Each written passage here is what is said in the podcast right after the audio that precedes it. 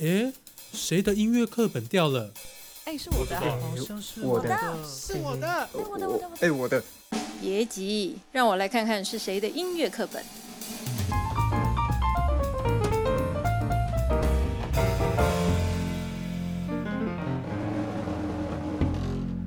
欢迎大家收听。哎，谁的音乐课本掉了？我是今天的来宾蔡嘉芬。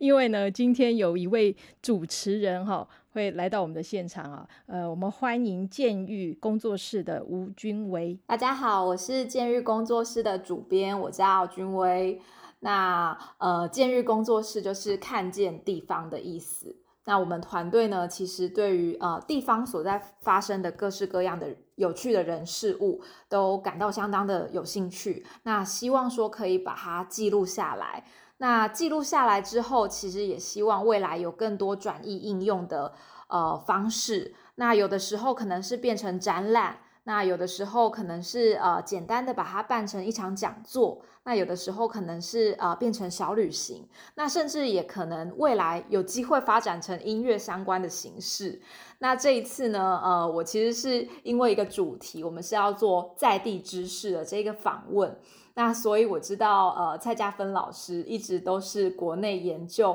呃平林地区的香包歌一个很重要的一个推手之一。那所以这一次会在线上跟大家一起呃来访问蔡老师关于香包哥的种种故事。呃，君威哈，他打电话来跟我讲的时候呢，他说：“哎，呃，老师，我想要。”了解那个，请你讲一下香包哥，然后我就觉得很开心，我就说那我跟你交换一下哈，因为君威是呃希望把这些东西变成一个杂志嘛，对不对？把它文字化，那我就说哎，那这样好了，因为我一直在苦思说我要怎么样去讲香包哥这一个主题，那我说那我们来做一个交换，那哎换你来访问我。嗯，然后我们在这个呃那个 A C 音乐课本掉了当中呢，我就可以来讲这一个主题，因为其实我一直没有深入的去讨论这个主题。那其实我不敢说我是香包哥的呃呃推手啦，或者是研究，因为对于我们来讲，一个乐曲的曲种，它其实它有非常深厚的这个学理哈。那我只是知道了这个东西，那离。呃，非常了解，然后有研究很深，我觉得还是有一点点的距离。那其实香包哥他不是只有在平林，只是我跟香包哥的结缘，我们是在平林的。我到了平林的呃，平林是我们呃台湾重要的茶山嘛，那文山包种茶好的这个最主要的产地哈，就是在平林。那我到了平林，然后。呃，发现了说，哎，当地的这个呃耆老们哈，他们会唱这个香包歌。那我一听，我就发现说，哇，这个其实是我在寻找很很久的一个东西。呃，因为以音乐人的角度来说哈，呃，就像我们你去不同的国家，那有你要怎么样去认识一个地方的文化？那其实我们会做两件事情，一个是什么？吃美食。对不对？除了那个风景之外，然后第二个是什么？你要去感觉到他们的娱乐，他们的音乐是什么？所以这两个其实是一个地方很重要的特征。那我就一直在想说，那请问台湾的特征会是什么？那当然，原住民的音乐一定是台湾很很重要的一个一个一个特征，一个标的。可是，呃，因为我的成长的背景，哈，就是我们小时候对于自身文化的那个。理解不是那么的多，我们大部分都是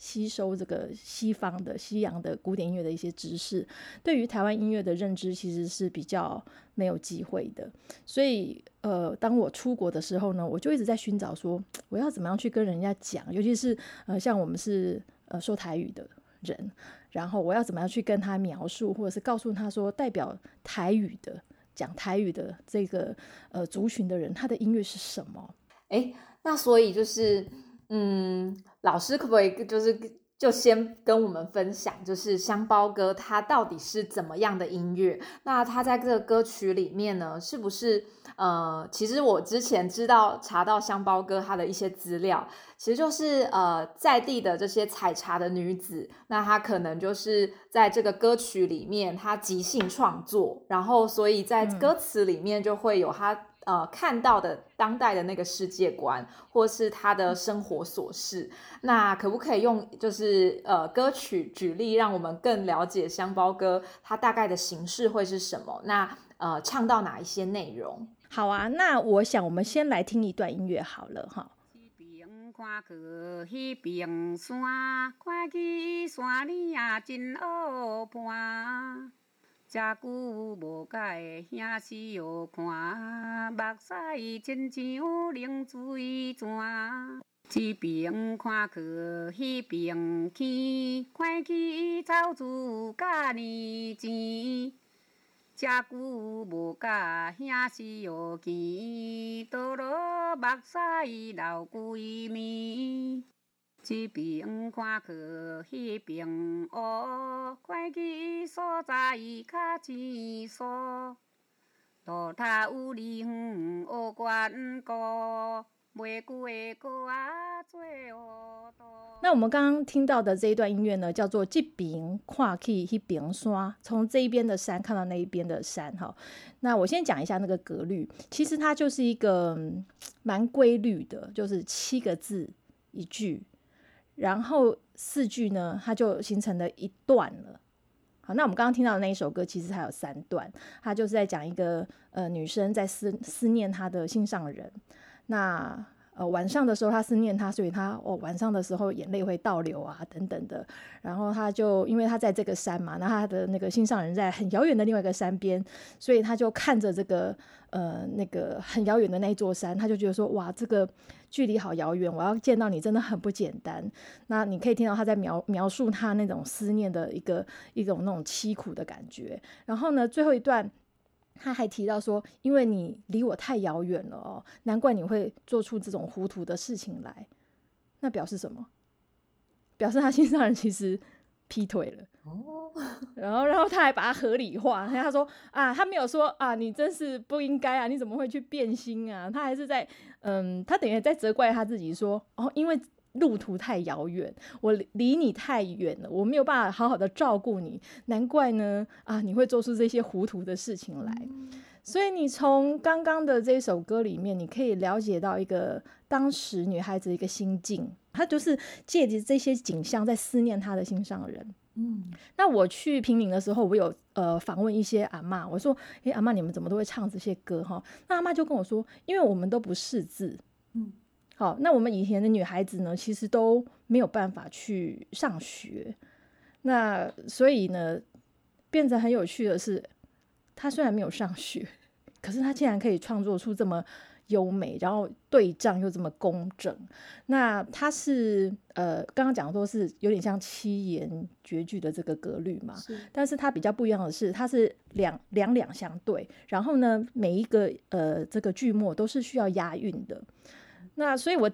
看到那个林金城老师哈，他以前他已经花了大概他二十年前，他就两千年开始，他就已经在这个北台湾的很多山区到处去采集、去访问耆老，然后他做了很多很重要的那个呃书籍，那包括他最近已经出了十定的香包歌，十定也是在平陵的附近哈。那当然，我我我第一次接触到就是他拿到他手他的他编的那本平陵香包歌。然后我打开呃这个里面的这个书的时候，我看到这些文字，我就会觉得说，哇，好像 Facebook，就是说他会记录，他好像就是有图片，他有那个画面，他有那个文字，他有那个心情，通通都浓缩在这个呃就是二十八个字里面。哦。所以呃，刚刚其实也有分享到呃，之前去做采集呀，然后还有就是后续呃，根据这些格律，然后还有就是歌词去做一些研究。那所以其实在这整个过程里面，老师其实和影像的，然后呃，人文社会的，甚至说还有其他呃各式各样领域的呃人一起做跨校跟跨领域的合作。那我觉得香包哥很微妙，它就是它是音乐，然后它真的是摸不到，呃，转为文字的时候会，呃，势必是没有办法完全如实的传达的。那呃，作为音乐背景的这个呃研究者或教学者，你怎么来看就是在地的声音，然后呃和文化还有居民的关系？呃，其实很多事情它的发展都没有办法先设计的，我觉得都是一种水到渠成啊。那因为一开始我呃在呃二零一四年我到平陵的时候，就是开始做这个香包哥的采集的时候，呃，我刚好在师大带了一个音乐人才培育计划哈，刚好结束。然后我们之前是先嗯。以台湾十首台湾民谣啊去做一些古典音乐，然后呃爵士乐等等的去跨界去制作，然后它整个过程通通都是学生制作出来的。那为了就是让这个学以致用嘛，因为我们是学音乐的嘛，好，那包括古典录音啊等等的，好，这些都是出自学生自己的之手这样子啊，编曲作曲这些。那所以后来我到呃平陵的时候，遇到台大城乡所的一群孩子。然后他们有听到我演奏这个台湾民谣嘛？那个呃，东西要响新台风那张专辑名字，他就跟我说：“老师，我们其实，在平林哈，嗯，已经呃在跟这个社区互动很久了。然后我们一直希望呢，有一些文化性的东西进来跟居民做互动。那你有没有可能帮我们定做在地的音乐？”所以我也就在想说，哎，这是一个很好的题材，因为我正在想说，我下一步要带着这些师大学生们做什么事情。嗯，那台大这群城乡所的学生呢，就带着当时哈我师大民营所的这这一批研究生，他们到了这个平林时候呢，他们就去探险，然后回来的时候呢，学生就告诉我说，老师，我们第二张专辑后可能没有办法成型，因为太难了。因为我我们找不到东西哦，他们所谓的找不到东西，就是说，假设我们今天是要去一个原住民的部落，他们觉得非常容易，或者是一个客家的聚落，他也觉得很容易，因为那里面有一个很清楚的那个音乐的轮廓。嗯，但是他们到平宁的时候呢，就是觉得很一般，然后他。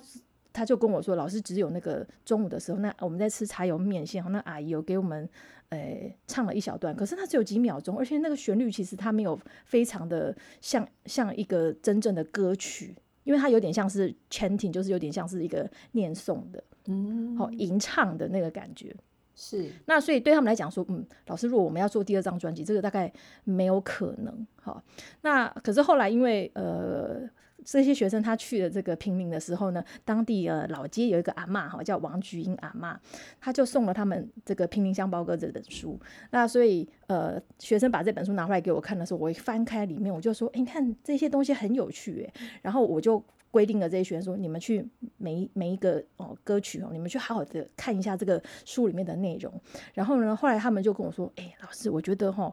我们台湾哦，它就是其实这个传统啊，都在这本书里面啊，还有那种乡民文化，都都很一样哈，因为它其实里面都是在借景抒情，在干嘛，在抱怨，在在万谈自己的身身世哈。那所以呢，他们就开始就非常多的形式，呃，去想要了解这个文化，呃，因为音乐它有两个最重要的元素，第一个是节奏，嗯。第二个就是它的音阶，好，譬如说你可能一听就知道是爵士乐，为什么？它可能用了蓝调音阶嘛，是，好，所以你不需要先知道这首歌，可是一听就知道，哦，这个是爵士乐哦，好，那也有可能是譬如说肖邦他会用波兰舞曲、马祖卡舞曲，好，然后呃像巴托克的匈牙利舞曲等等，或者我们听到说，哦，我知道这是探戈，所以它可能是阿根廷来的，为什么？因为它的那个节奏形态。嗯，所以后来我在听这个香包哥的呃这个些音乐里面呢，那我也打电话去问了林金城老师，他就跟我说哈，你听哈，听起来好像每一首都不一样哈，但是其实我们只有一个调，嗯，好，我们只有三个音，哦，然后那个三个音呢，大概就是咚咚咚咚。这样子，因为我们唱歌大概是一个八度嘛，嗯哼，所以它就是这个七个字呢，根据这个歌词的抑扬顿挫哈，所以你就可能就是噔噔噔噔噔噔噔噔噔噔噔噔这样子哈，所以它出来的那个旋律大概就是这种风味，嗯，所以这就是一种有点台湾风味在里面，所以我就觉得蛮高兴的，就是哦，我知道了，因为只要呢这个作曲家不论我是什么。什么国籍的和国家的，我只是我想要在我今天的这个音乐里面呢，加点台湾风格，那我就可以用这样的音乐去做，呃，我的这个素材，它有点像是一个调味料一样，嗯，好，那所以我们发现了这个东西，你就可以去做很多很多的变化嘛，好，那所以呃。呃，我们就用了这个诶《香包歌》里面的这本书里面呢，呃，几个在描述感情的这个呃剧情，然后。然后根据他的那个情那个那个意思哈，然后来创作。我请了那个邀请了黄俊达哈，呃，现在也是很有名的这个作曲家哈，来帮我们做整张专辑的创作。然后我们也到了学校去，因为后来我就觉得说，哇，这个东西好重要哦。然后呃，那时候我有个学生叫邵大伦，那他也非常的投入。那邵大伦其实大家应该很很熟悉他哦，他就是很知名的这个呃台语歌手。有拿，应该是有拿到金曲奖，我记得。然后还有金钟奖的这个主持人哈，那他一直很想去推广这个台语文化嘛，所以他就跟着我呢去平林的学校里面去跟小朋友推广香宝歌。那我去到平林的时候，我就发现一件很有趣的事情，就是呃，其实因为呃平林国中哈，那是我们第一站去平林国中。平林国中的学生大概好像接近两百个吧。好，那我说，哎，你没有听过那个香包哥、小波瓜瓜的人举手？结果大概只有两到三个人举手。嗯，表示虽然呃，这个香包哥是等于是在这个平林哈。呃的上一辈、上上一辈，哦，他们他们阿妈、他们阿祖是很兴盛的，就是大家都会唱的东西。可是现在小朋友其实没听过，那所以我就跟平林国中的欧志华校长，哈，欧校长他也是非常有心，我就说，哎，其实我们应该可以来推动这个，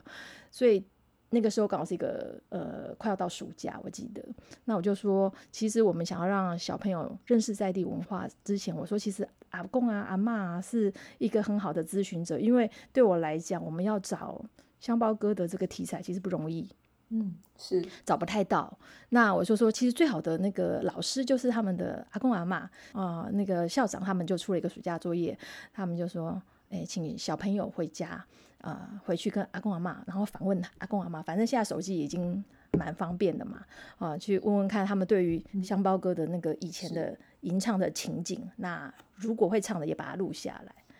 结果你知道吗？有一次我到平林老街上面有一个啊叫做平林茶行的老板，那这个杨老板呢，因为他。呃，第一个他台语很棒，然后学识又很渊博。然后我遇到他，我跟他在喝茶，他就跟我说：“哦，蔡老师，你知道你们出那个暑假作业哦？你知道暑假作业哦，通常都是最后一天在做了。所以哦，你知道你害我这里差点哈，就是要抽号码牌。你知道为什么？因为那个妈妈都拎着小孩哈来排队，在他那个店门口开始排队，开始问什么是香包哥。那一开始其实反应是这样，他说这是什么？可是。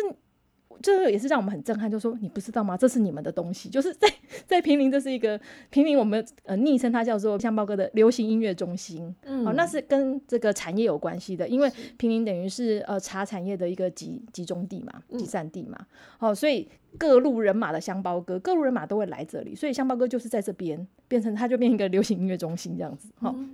这个是大概是呃两百一两百年前的事情哈，可是现在的小朋友。也不知道了，那所以欧校长就开始推广他，然后我们就请林金城老师，请会唱歌的耆老，比如说王君阿妈，开始进去学校里面做教学，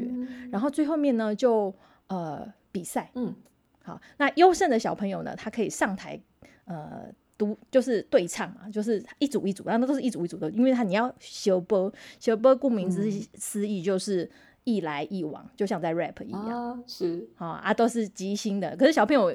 可我们还没有那么厉害，我们就是先用背以前的这个前人留下来的这些曲目，然后呃，还有就是我们后来有在那个音乐厅里面哈办一场音乐会，那这些小朋友也有登台，那。据说那是他们第一次呃去听音乐会，而且是第一次呢就登台，所以对于小朋友来讲，这个鼓励其实蛮大的。然后，所以这样子整个的跟居民的互动啊，就显得蛮有趣的。是，刚刚有聊到产业的部分啊。呃，香包哥其实也在这个茶产业的文化脉络里面。刚刚讲到说，就是平林就等于一个就是流就是香包哥的这个流行音乐中心，因为大家在这边交易茶的时候，可能都会带自己呃那个文化的香包哥来在这里做分享。那老师您怎么观察说香包哥的兴衰跟呃这个茶产业变迁的呃交互影响呢？对我一开始会认为说香包哥是属于山里面的山歌，嗯，好，一般因为我们对于这个民谣的认知，它是山歌嘛。嗯然后你看，它就是为什么香包歌是呃，其实有一些祈祷在跟我形形容那个画面，就是采茶姑娘很漂亮，对不对？采茶姑娘以前都是啊、年轻十六、十七八岁，现在采茶姑娘都是七八十岁了，但是 以前就十六、十七八就很漂亮，年轻漂亮。所以他们在那个山腰那边采茶的时候呢，风景很那种风景很美，所以很多这些漂配的笑脸 gay 吼，很喜欢站在下面看，然后看了之后会怎么样？可能会想要去跟人家搭讪，所以这个笑脸 gay 呢，他们就会唱，嗯 然后唱的时候，有些其实唱的时候就是在就是在调情嘛。那有一些那个采茶姑娘可能看不听不下去，或者怎么样，她会改改硬吹。嗯好、所以那个那个香包哥的大部分都是情歌。啊，都是在表现爱意啊，对对对，好，那三分之二，根据呃以前洪卫仁教授他有做一个研究，吼，大概在两千年的时候，他有做一个大规模的这个研究调查，那所以他统计出来，他认为大概三分之二是在讲那个那个。呃，爱情都都是在谈情说爱就对了哈。那所以一开始我去呃呃去想要去了解这个香包歌的时候，很有趣，就是老人家会不承认他们会唱，嗯因为他们觉得不正经。是 对，然后呃，所以我那时候觉得说啊，原来这个可能就是在茶香。那哎，很多人也问我说啊，这是不是就是可家的那个采茶歌啊？这样哦，那这个就是说台语的这个修伯瓜跟客家的采茶歌，他们到底有没有什么亲属关系？其实我们。没有没有办法，因为我我知道的资料很少。哈，我们在嗯台湾有的研究，在音乐的领域的研究不多，比较多的那些嗯史料都是台文台文的那个史料会比较多。那但是台文研究的这个跟音乐的那个差异就会在于，你台文你看得到文字是没有问题，可是如果你音乐这边没有像林金生老师他们后来真的有去录把它录下来，然后把它转成 CD，把它数位化的话，我听不到，我不知道怎么唱。嗯好，那呃，反正最重要就是赶快趁老人家还在的时，我们赶快去问他。那我去平陵呢，我去访问一个九十几岁的许聪明阿公啊，我就问阿公说，因为我有一天去问阿去阿公家，我发现他有唱片，一一张红色的黑胶唱片，我就说，哎、阿公那小伯官怎么会有？唱片这样子，他说：“哎、我去。”他就说他跟我说我台语不太好，他就跟我说他是去大稻城买的。哦，我就很惊讶，我想说，哎、那他如果是灌成唱片，表示什么？曾经流这是行流行过歌哎、对他们会去买唱片来听哎、是嘿，他然后他还讲说，哦，那个谁谁谁，嗯什么很有名，他就讲了几个当时唱香包歌很有名的人，嗯所以其实香包歌不是我的想象里面说他就是在山里面唱歌这么这么原原原始这样子，然后甚至。呃，他就跟我说，呃，到处都有流行啊，哈，然后呃呃，后来我在台大的那个图书馆，它有一个数位化的一个呃计划里面哦，我就看到，因为我们当时当时有呃竹林书局，它出了很多歌本，嗯然后那个歌本就有点像，我觉得有点像我们现在会去看的一些杂志啊、周刊啊这样子哈，啊，它里面呢都会有一段一段的那个。呃，有点像在连载小说那种概念，可是他们把都把它写成七个字一句，就像一个就是七个字一句，是它的那个小说内容就是这样子。那里面就会有香包歌，也会有什么劝世文啊，也会有一些对其他的哈。好，那所以那个阿阿公也是搬出来一本哦，那是他爸爸留下来的，他们大概都会去买，都会去买那个歌本来看，然后来唱这样子。好，那所以表示这个其实它是有流通的。那像在台台大里面，它就有数位化几本这个歌本哈，其中有一本叫做。哎，自动车厢包歌，嗯，什么是自动车？汽车吧，是吧？嗯，那个是呃，就是给呃以前的公车嘛，哈、哦然后以前公车是有呃司机跟车长小姐，现在的小孩子不知道什么叫车长小姐哈，可是以前我们啊，你就不知道什么是车长小姐吧？我们以前 我们以前坐公车是会有一张月票，然后呢，在后门就后面那个门会有一个车长小姐，她坐在那边帮你检票，是。我们就一个一个的，然后就检票，嘿，所以就是那个司机先生跟车长小姐呢，在公车上面对包，嗯。对，很有趣哈。然后呢，还有一本叫做《新麻雀香包歌》，嗯听麻雀，麻雀不是天 然的，对 对对对，就你在跟对家，你在跟对面的人相包。是哦，所以表示香包哥他其实那个整个应用的氛围非常广，他不是只有在劳动的时候，不是在只有在采茶的时候，而是就像那个阿嬷讲的，我可以再回去印证，就是那个阿嬷跟我讲的是说，他一剪狼，第一个他没有什么其他娱乐了好、那当然唱歌这件事情很重要。那第二个是，其实我觉得创作哦有感情，然后你想要去抒发你的感情，去做创作，这个是人类很自然的一件事情。唱歌是很自然的。那呃，以前的人会会念书的人不多，可是他就可以用什么口口语的方式，是好去做他的创作。那甚至我们可以口耳相传嘛，然后久了就会变成民谣嘛。嗯对，这在很多的地方都会有这样子的呃呃这这个呃呃这种记录的方式，就像原住民一样哈。那原住民的呃原住民他们没有自己的文字是，可是他们要怎么样去传承，怎么样去教育他们的下一代，那就有两个很重要，一个听觉就是唱歌，嗯对不对？我们在很多的仪式里面有该仪式应该有要的歌曲，然后第二个就是他的视觉啊，它在美术哈，他可能像原住民他们就会有一个叫 storyboard，就是那个。呃，画画板。而我那时候去柏流的时候，哦，访问这个柏流也是我们南岛语族的其中一个很重要的地方嘛。好，那他们就会说啊，他们把他们的，譬如说他们这个族群，听说他们的祖先怎么来的，就画在那个 storyboard 上面。嗯然后或者是他们想要讲一些传说故事，那他们就是在告诉他的后后后代你的故事是什么。那因为我遇到一个原住民的在柏流的比较有趣的那个呃呃记录的一个功能，就是大概七分多钟啊，也是差不多 monotone，它不是非常的有旋律化。我就问祈祷说你们在唱什么？他就说哦，这个是我们家的族谱。啊是哦，因为他没有办法用文字记录下来嘛。我们现在族谱可能你都是要写的、啊，然后一直誊下来。那他们就是名字，因为你知道我原住民的名字是。呃，就是你，呃，你你就是谁的儿子嘛，对对就是你会接着爸爸名字嘛，所以他只要一直 把他接下去，他就变成他们家的族谱这样子。所以如果假设我现在有点，我我在我在幻想，如果我们拉回呃两三百年前，是。的台湾，嗯好，然后这一这一些跟着这个安溪的制茶师傅来到台湾制茶，好，然后这些师傅们一边在制茶，一边在唱香包歌，好，大概就是那样子的一个景象，然后大家都会好，然后工作的时候也唱，闲暇的时候也唱，然后像这个都是我们非常呃经典的，就为什么？因为它是七吉亚戏骨的。嗯好，然后我们用很多时候啊，像哎家里有喜事，对不对？人家就会用戏骨脸来来哎庆贺怎么讲？就是嗯庆贺你的祝贺词，是对不对？哈，对。然后呃，还有就是这个本来是我在工作采茶，对不对？嗯然后采茶，但是开始大家有比较多的娱乐，因为阿嬷在唱吼，有两种，一个是她自自创的。然后她跟她的那个对手两个在那边互播，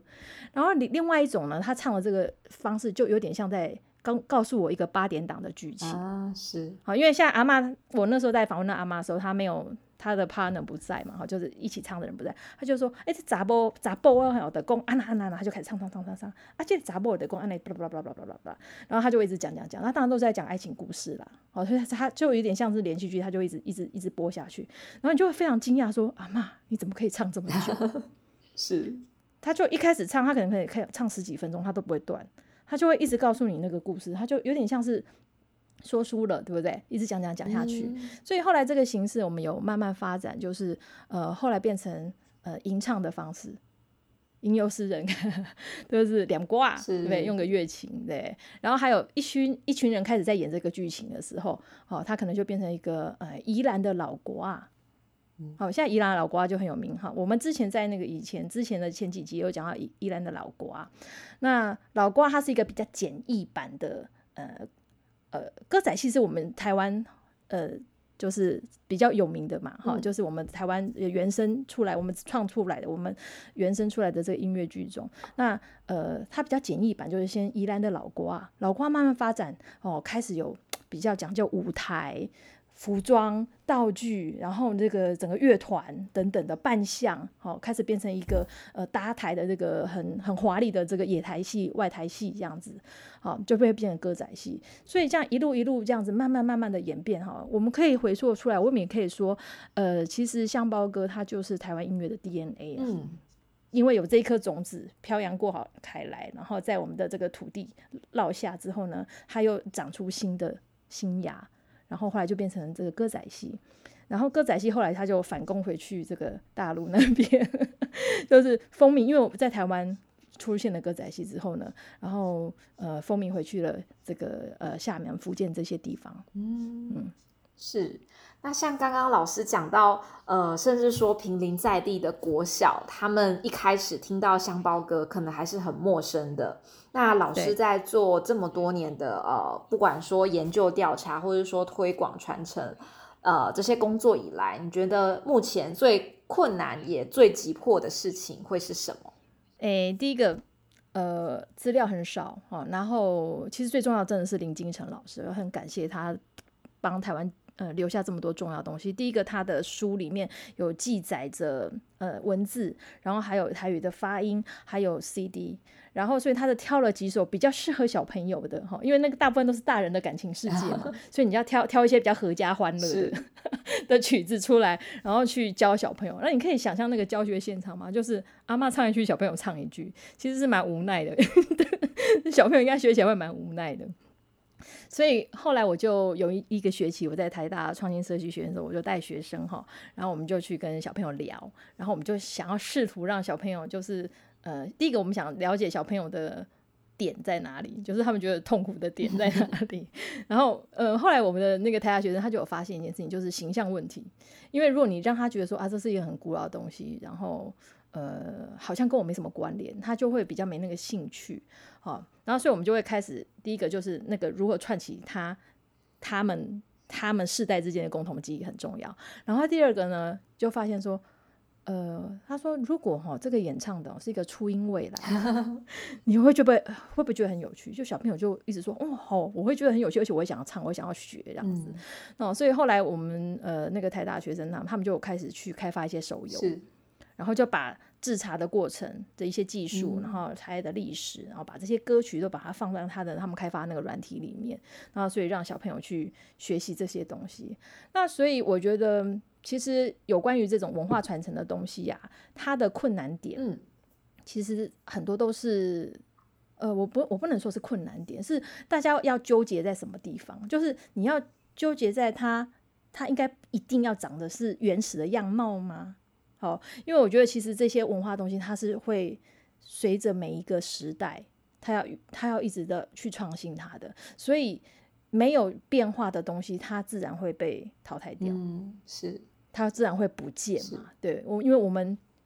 不好没有在用，它就会不见。就像我们学了一个语言，可是我没有在用，可是我可能就不会了。好，那所以它这个香包歌其实有几个不利的点啊。好、第一个当然是跟语言很有关系，因为现在会讲台语的人很少，是像我台语也很不好。可是你知道，我小时候是讲台语的，可是因为我我自己的那个受教育的背景，我们就是不能说台语，就是我们必须要说国语等等的。好，那现在反反过来，现在我的学生就一直开玩笑跟我说：“老师，你知道吗？现在讲台语是一种才艺耶，讲母语是一种才艺耶。”哦，所以呃，我觉得也是语言这件事情，嗯，大家的意识还要再抬头一点点。然后母语才艺化这件事情，我觉得也是大家共同的课题。好，因为你其实你要很熟悉、很惯用，你才有办法从那个语言当中去做创创创造嘛。对，然后过来就是它呃，不是一个单一的知识，不是说我今天要学一个曲子，我今天要学一个什么，他你必须要跟他的生活要有串联。嗯那呃，当然就是我我觉得有在改变的，因为我当初进去的时候，我当在二零一四年的时候，我发现这个东西，我自己是非常震撼的。我我自己非常，我想说，哦，我怎么都不知道有这个东西，可是我觉得它好有趣，而且我还我觉得有点熟悉感，嗯可是你你讲不出来，我就是那种最最熟悉的陌生人那种感觉。可是你会觉得说，其实他是我，可能我阿公，我不对啊，我阿祖他们会，可是他不，他你会发现他不愿意跟下一辈的人讲这些事情。嗯对，所以这就都是一些我们一些传统文化会不见的原因啦，就是因为我们不知道，因为那个教育，因为他这个东西没有 pass 到我们新的一代的手上，以至于我们也不知道怎么样去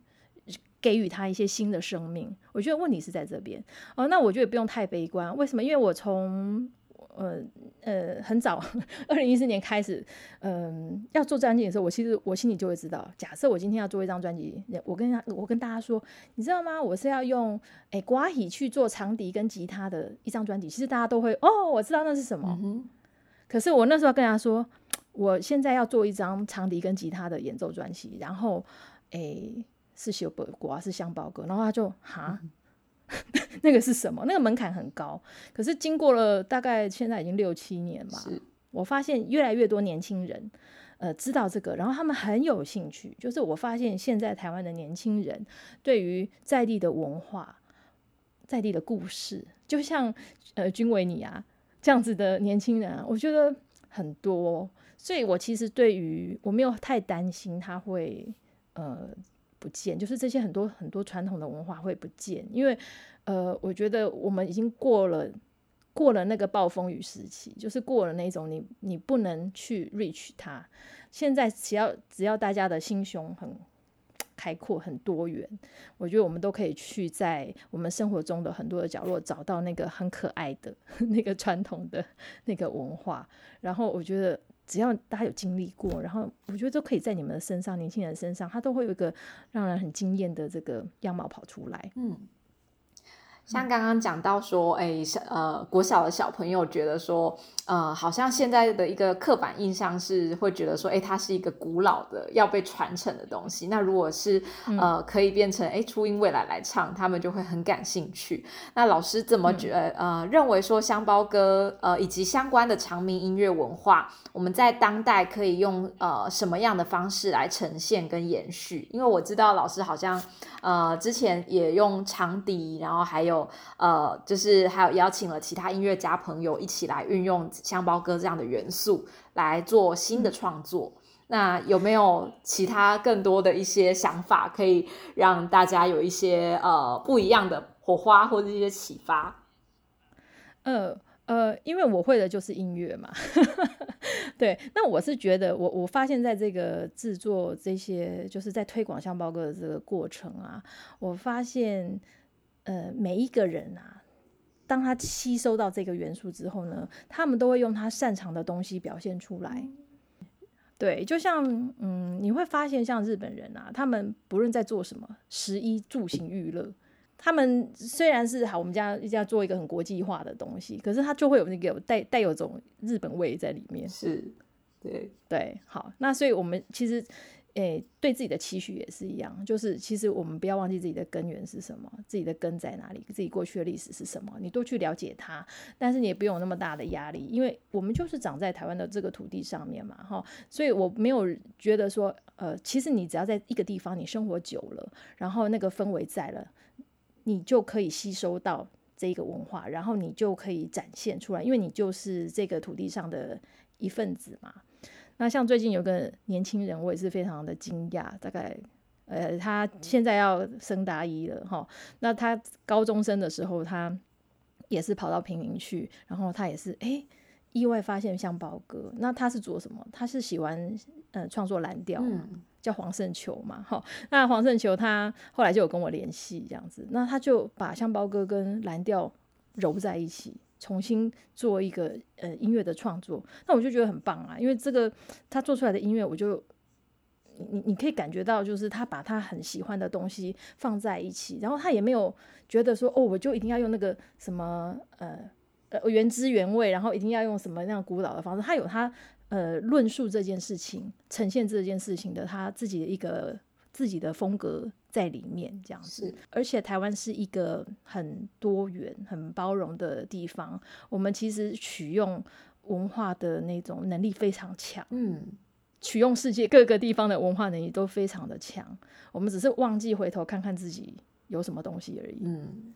好，嗯，对，那在今天就是呃访问的最后，我们要不要再听就是、呃一些关于香包哥的呃，不管说香包哥的作品，或者是说呃运用香包哥的元素做转译的一些作品，跟呃听众朋友们分享呢？好，嗯、我们最后面可以听一首叫做呃《听见平林》。好，那这个也就是我们在我在那个包种茶这张专辑里面呢，呃，这个由黄俊达他写了一首合唱曲。那原来呢，我们是希望由平林在地的妈妈合唱团，好、跟我还有这个吉他家 Rene Isquerdo 哈一起来演奏的。那呃，其实平林妈妈合唱团它很有趣哈、他们就跟我讲说，其实我们好希望。所有的合唱团都要来唱这首歌，所以后来我们有邀请这个师大的女生的合唱团，呃，来录制哈。这个就不是用那个呃平林香包歌的原型或是原曲去创作，而是他这位年轻的作曲家，他到了平林，然后他看到那样的风光，还有他听到这样的音乐，他把他的感受写下来，然后也让很多外国人也蛮喜欢这个曲子的。那，我们今天非常高兴哈，可以有机会跟君伟来聊香包哥这个主题，那我们就跟大家说再见。听众朋友再见。